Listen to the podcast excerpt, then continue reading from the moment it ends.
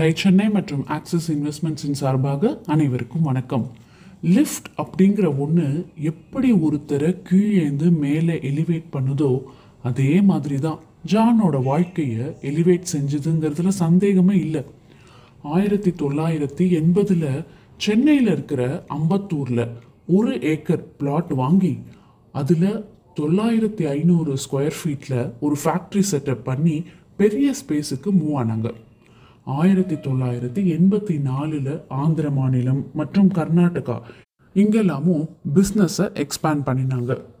ஆயிரத்தி தொள்ளாயிரத்தி எண்பத்தி அஞ்சில் ஜானோட brother in law Thiru V M Thomas IIT மெட்ராஸில் படிச்சுட்டு அவரோட பிஸ்னஸில் ஜாயின் பண்ணினாரு.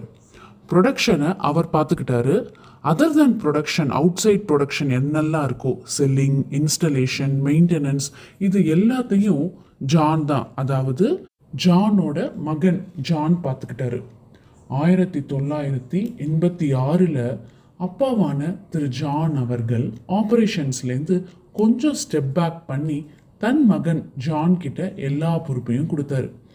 வேலையிலையும் சரி தொழில்லையும் சரி முழுமையாக கற்றுக்கிட்டது எல்லாமே அப்பா கிட்டேருந்து தானே ஜான்க்கு எப்போதுமே அப்பா தான் எல்லாமே. ஆயிரத்தி தொள்ளாயிரத்தி தொண்ணூற்றி எட்டு வரைக்கும் அப்பா கிட்ட தான் ஆலோசனை எல்லாம் கேட்டு செயல்பட்டுட்டு இருந்தோம் அப்படின்னு சொல்கிறாரு திரு மகனான ஜான் அவர்கள். கோவிட்க்கு அப்புறம் அம்பத்தூரில் இன்னொரு ஒரு ஷெட்டு போட்டுட்டு வியாசர்பாடியில் ஏற்கனவே இருந்த ஷெட்டையும் புதுப்பிச்சு இயங்க ஆரம்பித்தாங்க கோவிட் லாக்டவுனுக்கு அப்புறம் மீண்டும் பழைய நிலைமைக்கு போகணுமே.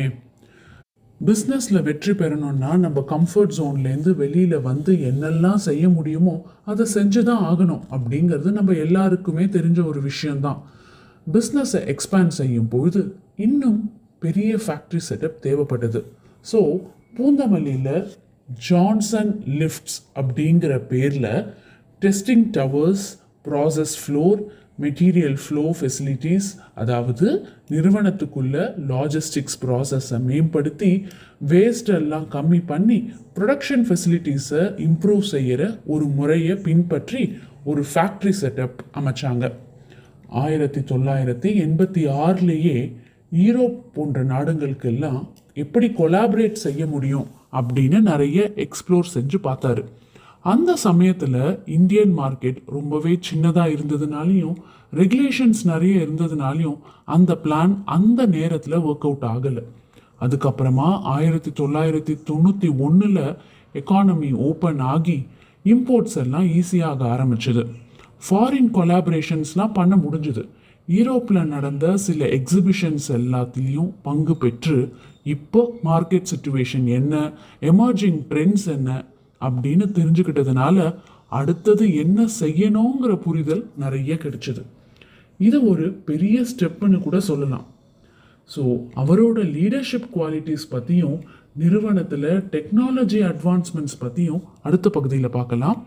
அதுவரை டை சென்னை மற்றும் ஆக்சிஸ் இன்வெஸ்ட்மெண்ட்ஸின் சார்பாக அனைவருக்கும் வணக்கம்.